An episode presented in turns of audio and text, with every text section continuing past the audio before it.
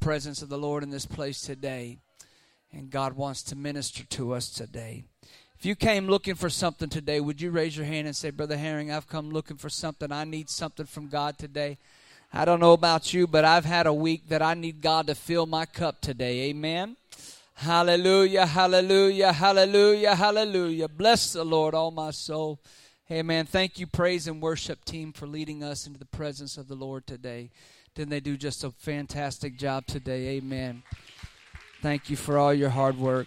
Amen. At this time, let's all stand this morning.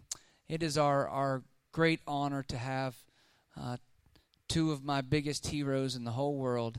Amen. These are the coolest, most wonderful people in all of creation.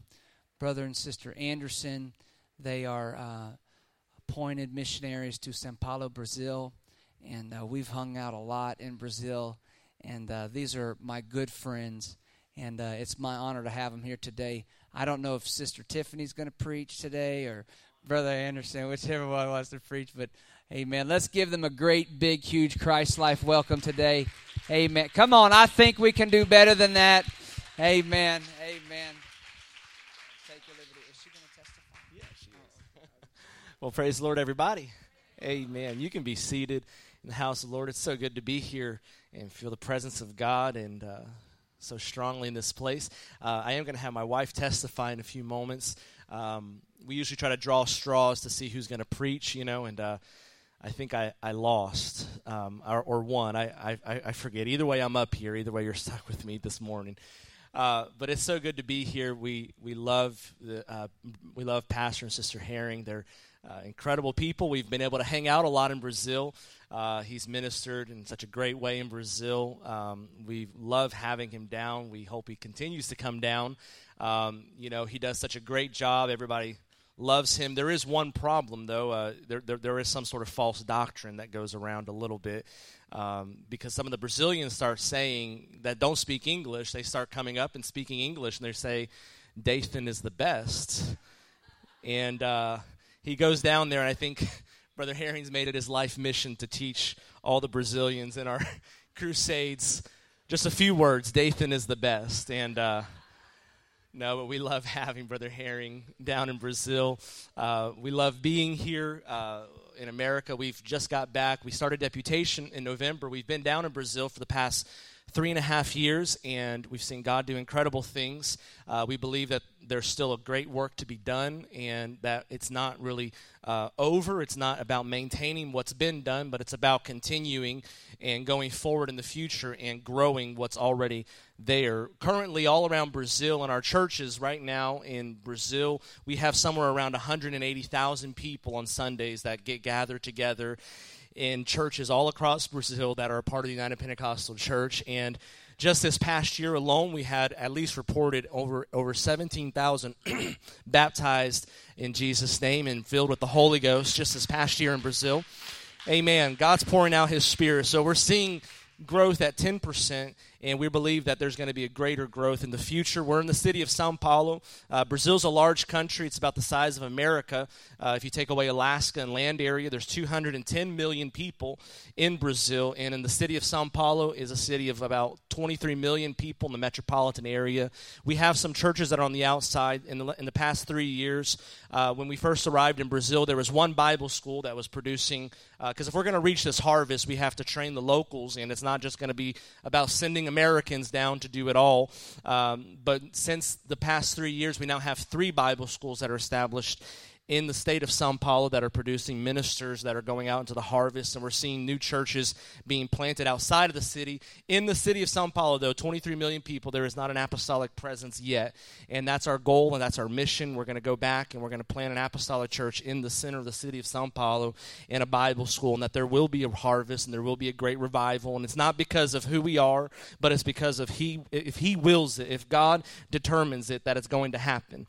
And we're excited to see what God's already doing. Before we left, even come back, to America, we were, just before we came back, a Trinitarian pastor, Assemblies of God pastor, called, and he wanted us, Tiffany and I, to go to his church and give him a Bible study.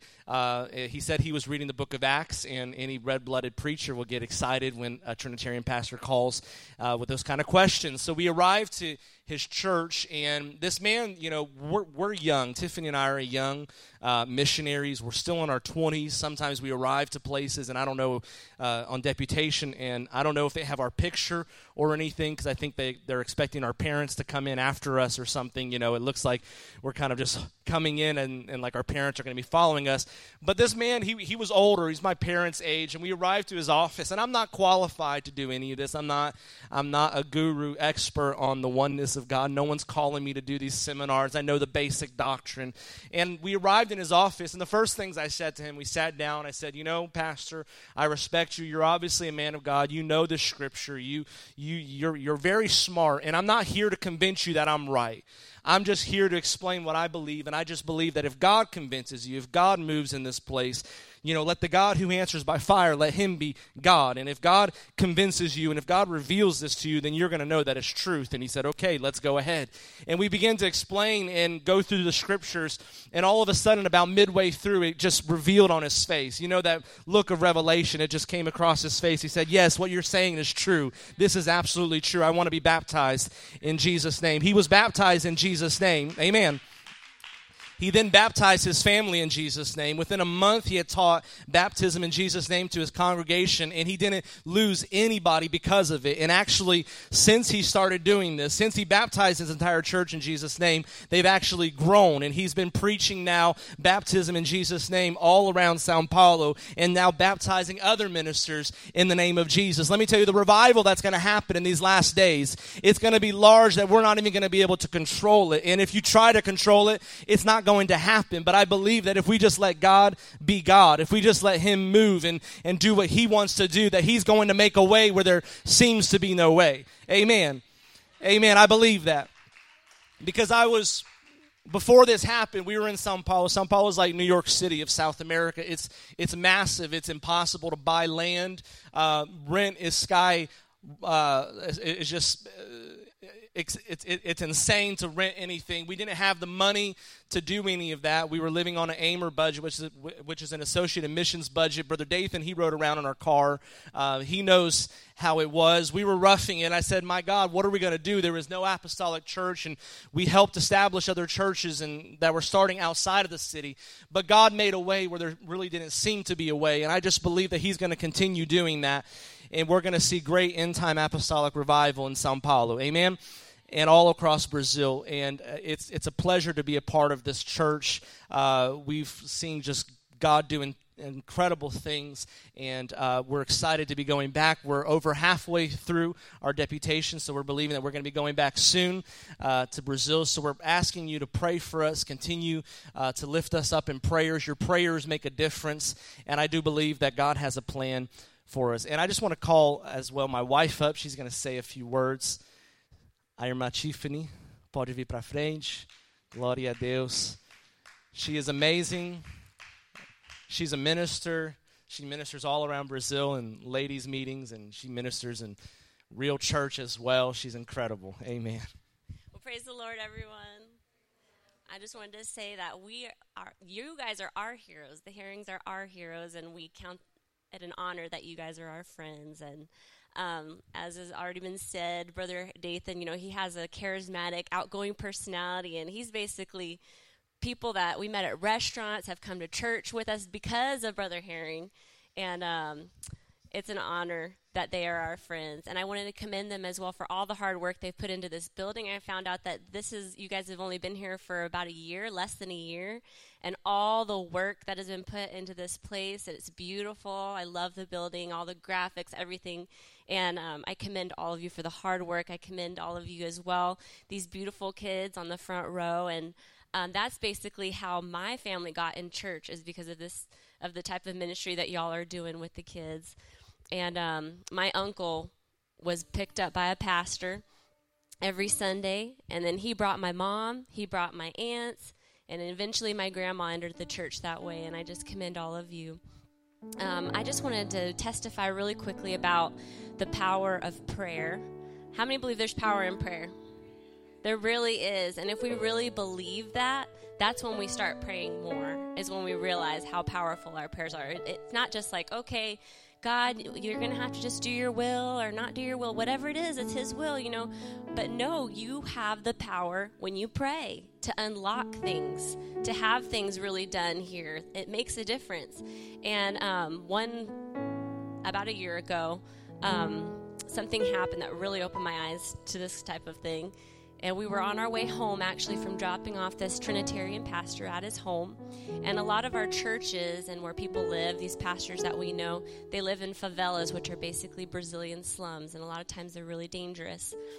And we were stopped at a red light, two lanes this way. All the cars stopped. And two lanes coming this direction. And all of a sudden, four armed men started coming down, looking inside every single car. And in Brazil, guns are illegal. So if someone has a gun and they're not a policeman or military, you know that they're up to no good. So they were looking in every single car, but when they got to our car, they didn't even look. We were the only car that they did not look in.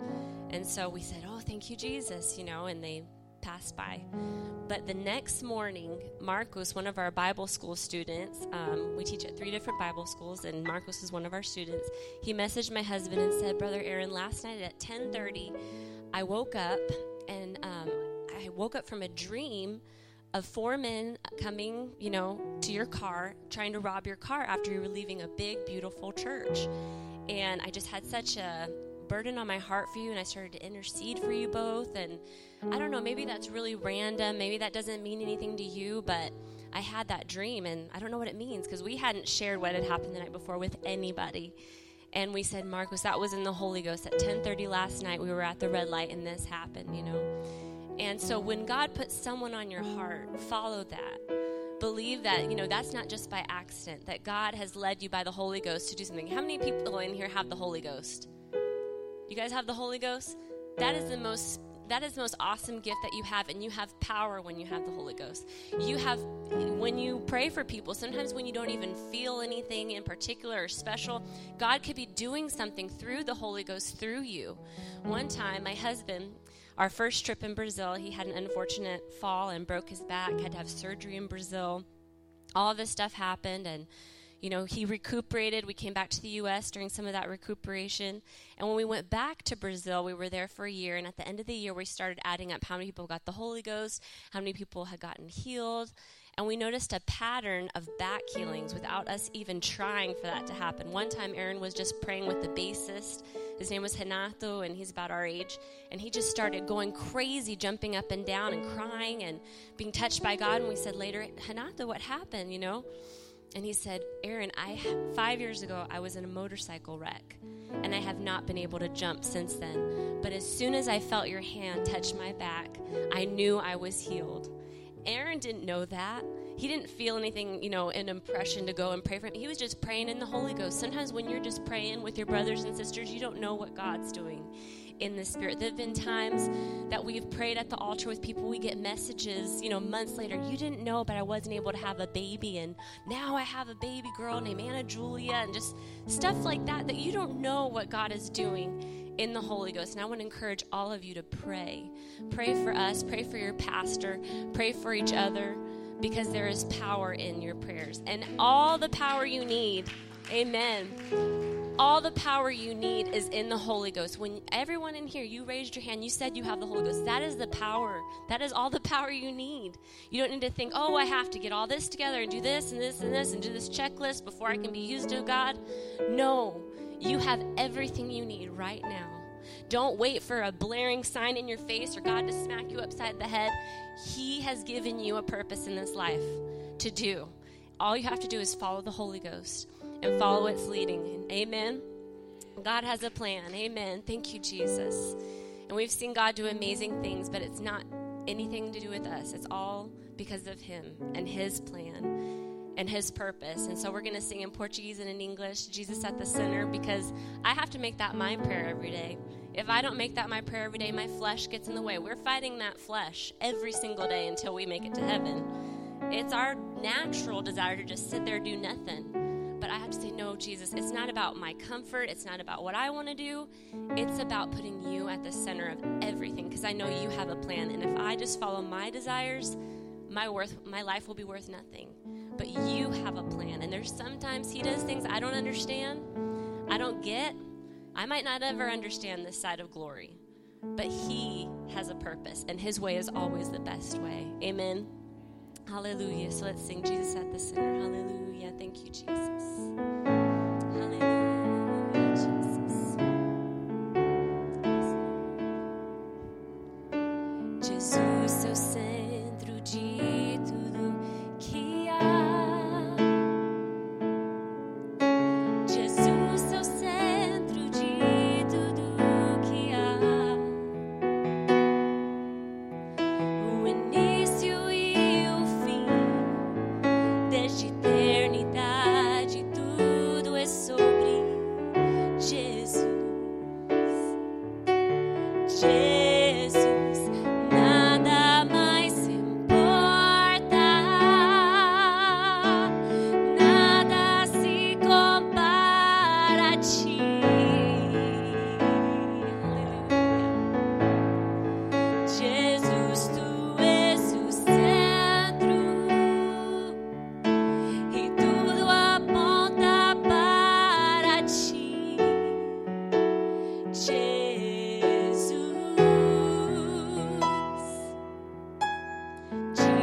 at the center of it all. Jesus at the center of it all. From beginning to the end, it will always be, it's always been you, Jesus. Jesus, nothing else matters. Nothing in this world will do. Only you, Jesus. Jesus, you're the center, and everything revolves around you. Jesus, you que em meu coração Cristo seja o centro e todo meu ser mostre quem tu és. From my heart to the heavens, Jesus be the center. It's all about you.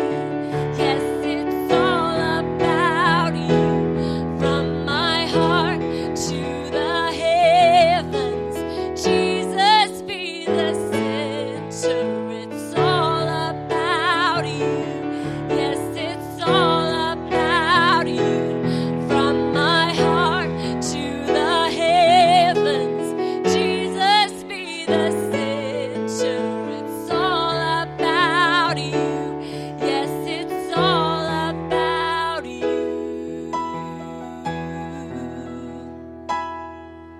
the heavens, Jesus be the center. It's all about you. Yes, it's all about you. Jesus be the center of your church. Jesus be the center of your church. And every knee will bow, and every tongue shall confess you, Jesus.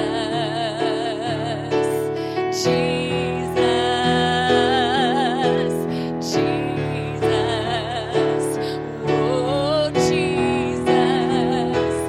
From my heart to the heavens, Jesus be the center. It's all about you. Yes, it's all about you. From my heart to the heavens, Jesus be the center. It's all about you. Yes, it's all about you. At the center of it all.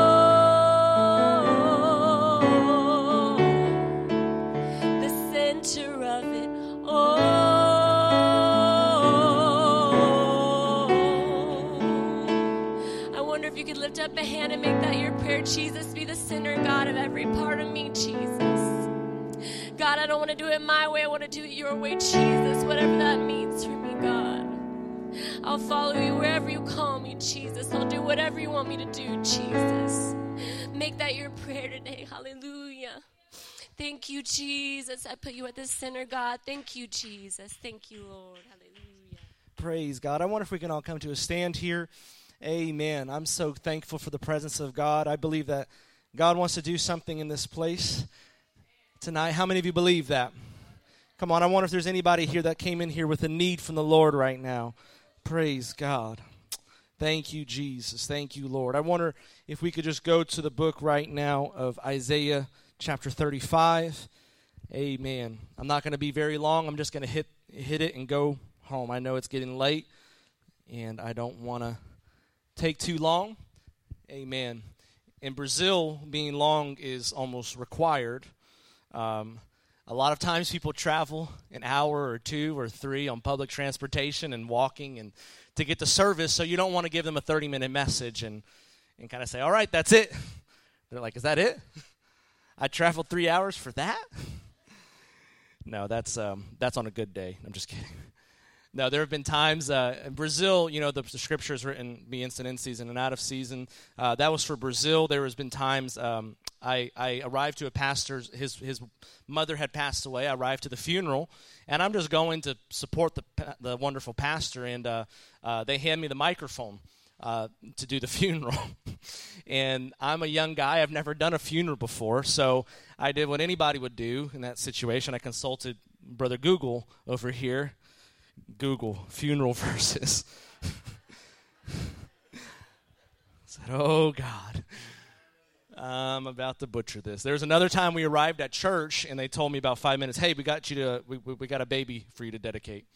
Never done a baby dedication. Brother Google, baby dedication verses. Was not preparing for that, but God is merciful, and I do believe that God has a great plan to do. One of the things that impacted me so much in Brazil, one of our good friends in churches, he's a young minister my age. He's a minister. He dresses like us. A few years ago, he was living in the gutter in one of the large cities in Curitiba, and he was homeless. He was a drug addict. His family had disowned him, but God reached down and saved his life and transformed him and made him new. And you can't tell me that this thing isn't real. I've seen it in action too many times. I've seen people that were part of drug cartels that had killed people come into church that are now ministers of the gospel, that are preachers of the word. And he's transformed. And we were doing street evangelism, and he sees a man on the gutter, and he's homeless. And he goes down to talk to him, and he speaks to him by name. He knows his name because he used to live down there with him. And I just begin to see, my God, what a God we serve. That he doesn't leave you where he found you, that he picks you up, that he transforms your life, that he makes you new, that he turns your life around, and he began to witness to him. And this church in Curitiba, it's a city of 2 million people, they started a halfway house for drug addicts and people that are on the streets. And from that, they've already saved in 2 years, 30 people have come in off the street that are now clean from any kind of drug addiction. And out of those 30 people that have come in off the street, there's 3 or 4 of them are now licensed ministers of the gospel, that they're preachers. Let me tell you, there's something about redeeming something that was lost. And when you begin to find someone and you begin to invest in them, it's nothing that we have to give, but it's the power of the Holy Ghost that can transform and change a life. And I believe that in São Paulo, drugs are free on the street. There's a community of over 20,000 people that live on the street. Crack cocaine is basically free. They trade it on the street there. And I just believe that we're going to be starting a halfway house ministry as well in São Paulo. So pray for us, because I really believe that the revival that's going to come, it's going to come by redeemed people reaching out and finding people and redeeming them with the gospel of Jesus Christ. Amen? Amen. If you have Isaiah 35, we're going to start at verse number 1. And it says, the wilderness, I'm going to read it from the New King James Version, the wilderness and the wastelands shall be glad for them, and the desert shall rejoice and blossom as the rose. Then the eyes of the blind shall be open, in verse 5, and the ears of the deaf shall be unstopped. Then the lame shall leap like a deer, and the tongue of the dumb will sing. For water shall burst forth in the wilderness, and streams in the desert. The parched The parched ground shall become a pool, and the thirsty land springs of water. In the habitation of jackals where each lay, there will be grass with reeds and rushes. A highway shall be there and a road, and it shall be called the highway of holiness. And the unclean shall not pass over it, but it shall be for others. Whoever walks the road, although a fool, shall not go astray. No lion shall be there, nor shall any ravenous beast go up on it. It shall not be found there, but the redeemed shall walk there. And the ransom of the Lord shall return and come to Zion with singing. I just want to speak for a few moments this morning. Of waters that heal. I wonder if we can just pray one more time. Lord, Heavenly Father, we thank you for this morning. God, we thank you for the presence that we feel in this place, God. I pray, Lord Jesus, that you be made manifest in this place. God, that whatever need that has come into this place, God, that you would reach down. God, flood this place with your presence, with your spirit. God, with your glory, we need your touch. We need your anointing. God, anoint these lips of clay. Come on, I wonder if we could just reach out one more time and just say, God, speak into my life, speak into my heart, speak into my mind. For the next 10, 15 minutes, God, I've given you everything that I have, my mind, my heart, my spirit. In the name of the Lord Jesus Christ, we pray in Jesus' name, and you can be seated, and we're literally just about to end right now. I'm just going to get right to the point. In these last days, I really believe that there is no time for us to be dry. There's no time for us to be parched. There's no time for us to think that this is all about ourselves and that we can do it somehow alone. It's not time for you to just begin to look at things like, well, I'm just going to do it on my own, and I'm content in the dry place, and I'm content in the desert place with lack of water, with lack of sustenance. This is the last days that we're living in. If there's ever a time that we need to be jumping headfirst into the water of the Holy Spirit, it is today. If there's ever a time that we need to be connected with the Holy Ghost, it's today and it's right now. If there's ever a time, let me tell you, you can't be connected to God and you can't be connected to His Spirit and not be connected to each other. You can't be connected to His purpose and to His will and somehow be separate from the body of Christ. God didn't design this church for you to do it alone. He designed this church to be the one thing that will alter any reality here on earth. It is the church of the living God that He is going to rapture up to heaven. It's the church of the living God that is His bride. Either you are a part of the church or you're not a part of the church. You can't do this alone. Can I get an amen? There is no way that you're going to be able to do this alone. You're not going to get to heaven alone. You're not going to get to glory alone. We might have our differences and we might see things different ways, but the reality of the situation is that if I'm not connected to my brother, the Bible says that I can't say that I love God and I don't love my brother who I can see. Let me tell you, we have to have a love for one another and what the body of Christ means in this world today. If we're ever going to see a move of God, unity will always precede a great move of the Holy Ghost. On the day of Pentecost, they were all gathered together in one mind, in one accord. And when earth began to agree, and when they were all together, let me tell you, heaven responded. And suddenly there came a sound from heaven as of a rushing mighty wind. I wonder what would happen if we just begin to be unified in the Spirit and say, whatever comes our way as a church, we're going to go forward. There is no barrier that's going to stop us, no enemy that's going to deter us, but God's will is going to be accomplished. The enemy will stop at no lengths to get you out of the will of God so that you are ineffective. He will stop at no lengths to disrupt your family so that the church becomes weak. He will stop at no lengths to attack your marriage so that the church becomes weak. But let me tell you, you have to build up a wall around your heart and around your mind if we're ever going to have a chance in these last days. There have been times in Brazil, in São Paulo, we have churches on the outskirts of the city and in the worst slums and places where child sex trafficking happens. And it's terrible what you can imagine. People are gunned down, and people down there, they pray for other reasons. They don't pray that God will just give them a bigger house. We know people in our churches there that they pray for safety.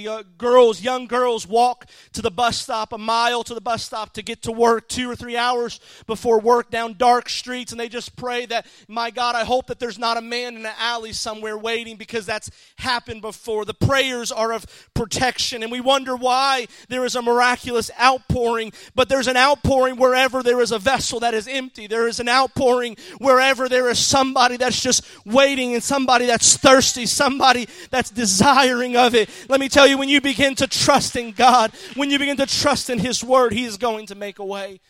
We found ourselves going into spiritually dark places to minister, and all of a sudden at first we didn't know what it was, but something somewhere would come up and it would attack us, and we would feel discontent, and all of a sudden doubt would cloud my mind. And as we're driving into the slum to minister something, a Bible study, something would come against us and attack us, and we didn't know necessarily what it was. Tiffany and I don't argue very often. It was, little caveat there, it was something that it would just come, and it was unusual, and then we just began to realize what it was. This wasn't anything but from the enemy, because the enemy knew that something great was about to happen. Let me tell you, if the enemy's attacking you and your family and your mind, it's because he knows the power of a unified church that is called for his purpose, that is going in one direction for one purpose. The purpose of our church is not for us to just be filled with resources and blessings. It's for us to bless others with our resources. It's for us to be a beacon of light for those who do not have light. It's not for us to just sit and hear good sermons after sermon and messages and wonderful music and feel His presence, but it's for us to be a lighthouse. It's for us to be a well of living water, just so that we can bless somebody that is near us. Healing waters. Dryness should cause you to begin to thirst after Him. When you're in the dry place, it should cause you to desire His presence. David wrote in Psalm 63, he said, "O God, you are my God. Early will I seek you. My soul thirsts for you. My flesh longs for you in a dry and thirsty land where there is no water. So I have looked for you in the sanctuary." What David is saying, this was one of the moments that David is on the run either from Saul or he's back on the run from his own son Absalom. He's in the desert place and he is dethroned. And I was thinking the other day, between Saul and David, that Saul probably had a more comfortable life than David. He wasn't on the battlefield that often. He was kind of in the palace, and besides getting his head lobbed off, Saul, he probably had a more comfortable life than David. David wasn't on the run once, but twice. And in one of those times on the run, he is literally in a desert. He is in a place where there is no life, but he says, "My soul and my body, it thirsts for you," in a place where there is no water. The no water part was an afterthought to what he really thirsted for. It wasn't that there was no provision. Sometimes we get to the place where just because we don't have enough money in our pocket and the car's breaking down and the house needs some repair, that we just start focusing on that and we stop focusing on God. The dry place in your life where you just feel dry and you feel a little bit outside, it's not meant to kill you or to cause you dehydration, but it's meant to push you closer to Him. It's meant so that it's not going to be easy for you. Whoever told you that getting in church is going to be easy and make your life easy sold you a wrong bill of rights. He didn't save you so that it would be easy. He saved you so that you could get to heaven. He saved you so that He could redeem your life. And in the dry place, it should cause us to reach after Him. In Deuteronomy 11, God tells Israel, He says, "I'm taking you out of the land of Egypt and the land that flows in its due season, and you can plan the harvest and you can plant, and whatever you plant will grow in the same time that you plant it, because it's very predictable. But the land that I'm taking you to," He says in Deuteronomy 11, "is a land of hills and valleys that drinks from the rain from heaven." It's not a land that you're going to go and be able to plan everything out. It's a place that you will have total and absolute dependence on God. That if God doesn't come through, then it's not going to happen. It's a place that will test and stretch your faith to its very limit. He said, "That's the place that I am bringing you to." A dry place should cause us as Christians, as believers, to shake ourselves and to do anything that we can do to get out of it. It should cause us to look to His sanctuary like it did to David. He said, David said, morning and night I am going to seek you. What he was saying is that I will begin my day in your presence, and then I'll also end my day in your presence. In the morning, before anything can get to me, before any problems arise in my life, I'm going to make do and seek you in the morning. And he said, your power and your glory are what I desire to see, because your loving kindness is better than life. What David was saying is that your friendship, God, your closeness is better than life. Let me tell you, if you can just find in the dry place, get close to his presence, you're going to come out of that dry spell, and you're going to come in to a new dimension of blessing and of favor with God. The difference is that we cannot get content in the dry place. You ought to thank God for the dry place, that it brought you closer to him. I might get excommunicated for this, but there was a country song that said, God bless the broken road. Come on, somebody. Don't act all holy on me now. Because it led me back to you. In the same way, God bless the dry place, because it led me back to your presence. It led me back to realizing what's really important in life is not my possessions. Possessions will burn and they won't be around forever. They're not eternal, they're temporal. But what really matters in my life is his presence, and it's his anointing, and it's his power that I want to see in my life. I'm going to come to a close in just a minute. It's the dryness, is absence of moisture. It's in the desert place. In Jeremiah 17, the Bible says in verse 5, it says, cursed is the man who trusts in man, and who makes his flesh his strength, whose heart departs from the Lord. For he shall be a shrub in the desert, and will not see when good comes, but shall inhabit the parched places in the wilderness, in a land that is not inhabited. But then he says, blessed is the man who trusts in the Lord, and whose hope is in the Lord. For he will be like a tree planted by the waters, which spreads out its roots by the river, and will not fear when heat comes, but its leaf will be green, and will not be anxious in the year of drought, nor will cease from yielding fruit. What he is saying is that you have two choices here. You can get to a dry place and you can just put up shop and think this is how it's supposed to be. Temporal blessings, feeling just the shiver up my spine every now and then when the music gets going good. Receiving prayer, coming to the house of God, leaving and dealing with the same mess that you came in dealing with. Never really actually diving into the water, but actually just being content with what's around you. You see, a shrub, it doesn't need much to survive. It doesn't bear fruit, it doesn't have leaves, and it doesn't offer shade or covering. It just is there. By default, it's just sitting there, and it gets the dew every now and then, and it just puts along, and it continues. And the Bible says, if you trust in your hand, if you trust in other man, and if you trust in your strength, you're going to be like a shrub. You're not going to bear fruit. The desert is going to be around you, and the desert's going to be in you because you'll be barren. But he says, the man who trusts in the Lord, and he hearkens back to Psalm chapter 1, is going to be like a tree that's planted by the waters, which spreads out its roots by the river, and will not fear when heat comes. What it's saying is that the opposition will come against the tree that's planted by the water. Don't ever think that because you're in the will of God that there's not going to be opposition.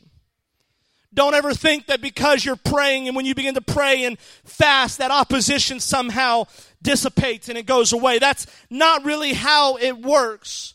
But what happens is when you just begin to get on the right track, the heat is going to be hot and the desert's still going to be there. But the Bible says that the tree that's planted by the river, that even though the desert is around it, the desert is not in it. It's still going to bear forth fruit because it's connected to a source that is greater than what's around it. Let me tell you, greater is he that is in you than he that is in the world. You might be in a dry, in a desert place right now, but if what's in you is water, if what's in you is life, let me tell you, that's what makes it greater that's in you. And Isaiah, and we're going to come to a close here, 35. He says, in these last days, the wilderness will be glad, and the desert shall rejoice. In Ezekiel 47, he speaks of the same thing, that there's going to come a time, and if you go to Israel out of Jerusalem, waters are going to leave and go east towards the Dead Sea, a place that where there is no life, and it's going to restore life that's there, and there's going to be fish where there were no fish, and all of a sudden there's going to be a blessing where there seemed to be no blessing. But some of us, we need to realize and take a decision. Are you content living in the ankle-deep section of the water? Or do you really want God to reach down to your life and to your family, to the most intimate parts of you, and say, let there be life? What will determine the outpouring of God is whether or not you are empty. What's going to determine if God is going to pour out his blessings is there anything in me? Is there a vessel that's in me that's willing, that's ready to hold what he is going to pour out? Jesus said in John chapter 7, he gives one commandment: if any man thirsts, let him come to me and drink. I wonder if there's anybody, if we can come to a stand right now, that you've been in a dry place for too long, and you thirst after God, but God's saying don't trust in yourself and don't trust in what you can bring to the table, because without me, you are nothing. But what Isaiah is saying here is that when his kingdom is established, when his reign comes and his authority comes and Zion comes back, that the desert place is going to bring back life. That the lame are going to leap and the eyes of the blind are going to be open and the deaf ears will be unstopped. And he said that the wilderness that was a wasteland, the place that you were in that was so dry that seemed like you would never get out, it's going to rejoice in him. We can trust in God in these last days. We can be connected to his purpose and to his will. Or we can trust in ourselves and be a shrub that doesn't bear fruit. But I don't know about you, but I just want to be used of God. I want God's presence to flow in me. I want to be a tree that's planted by the water, that the heat's not going to take it down, and it's going to bear forth fruit in its due season. Come on, I wonder if there's anybody here that could just begin to boldly declare, I'm going to be coming out of my dry season.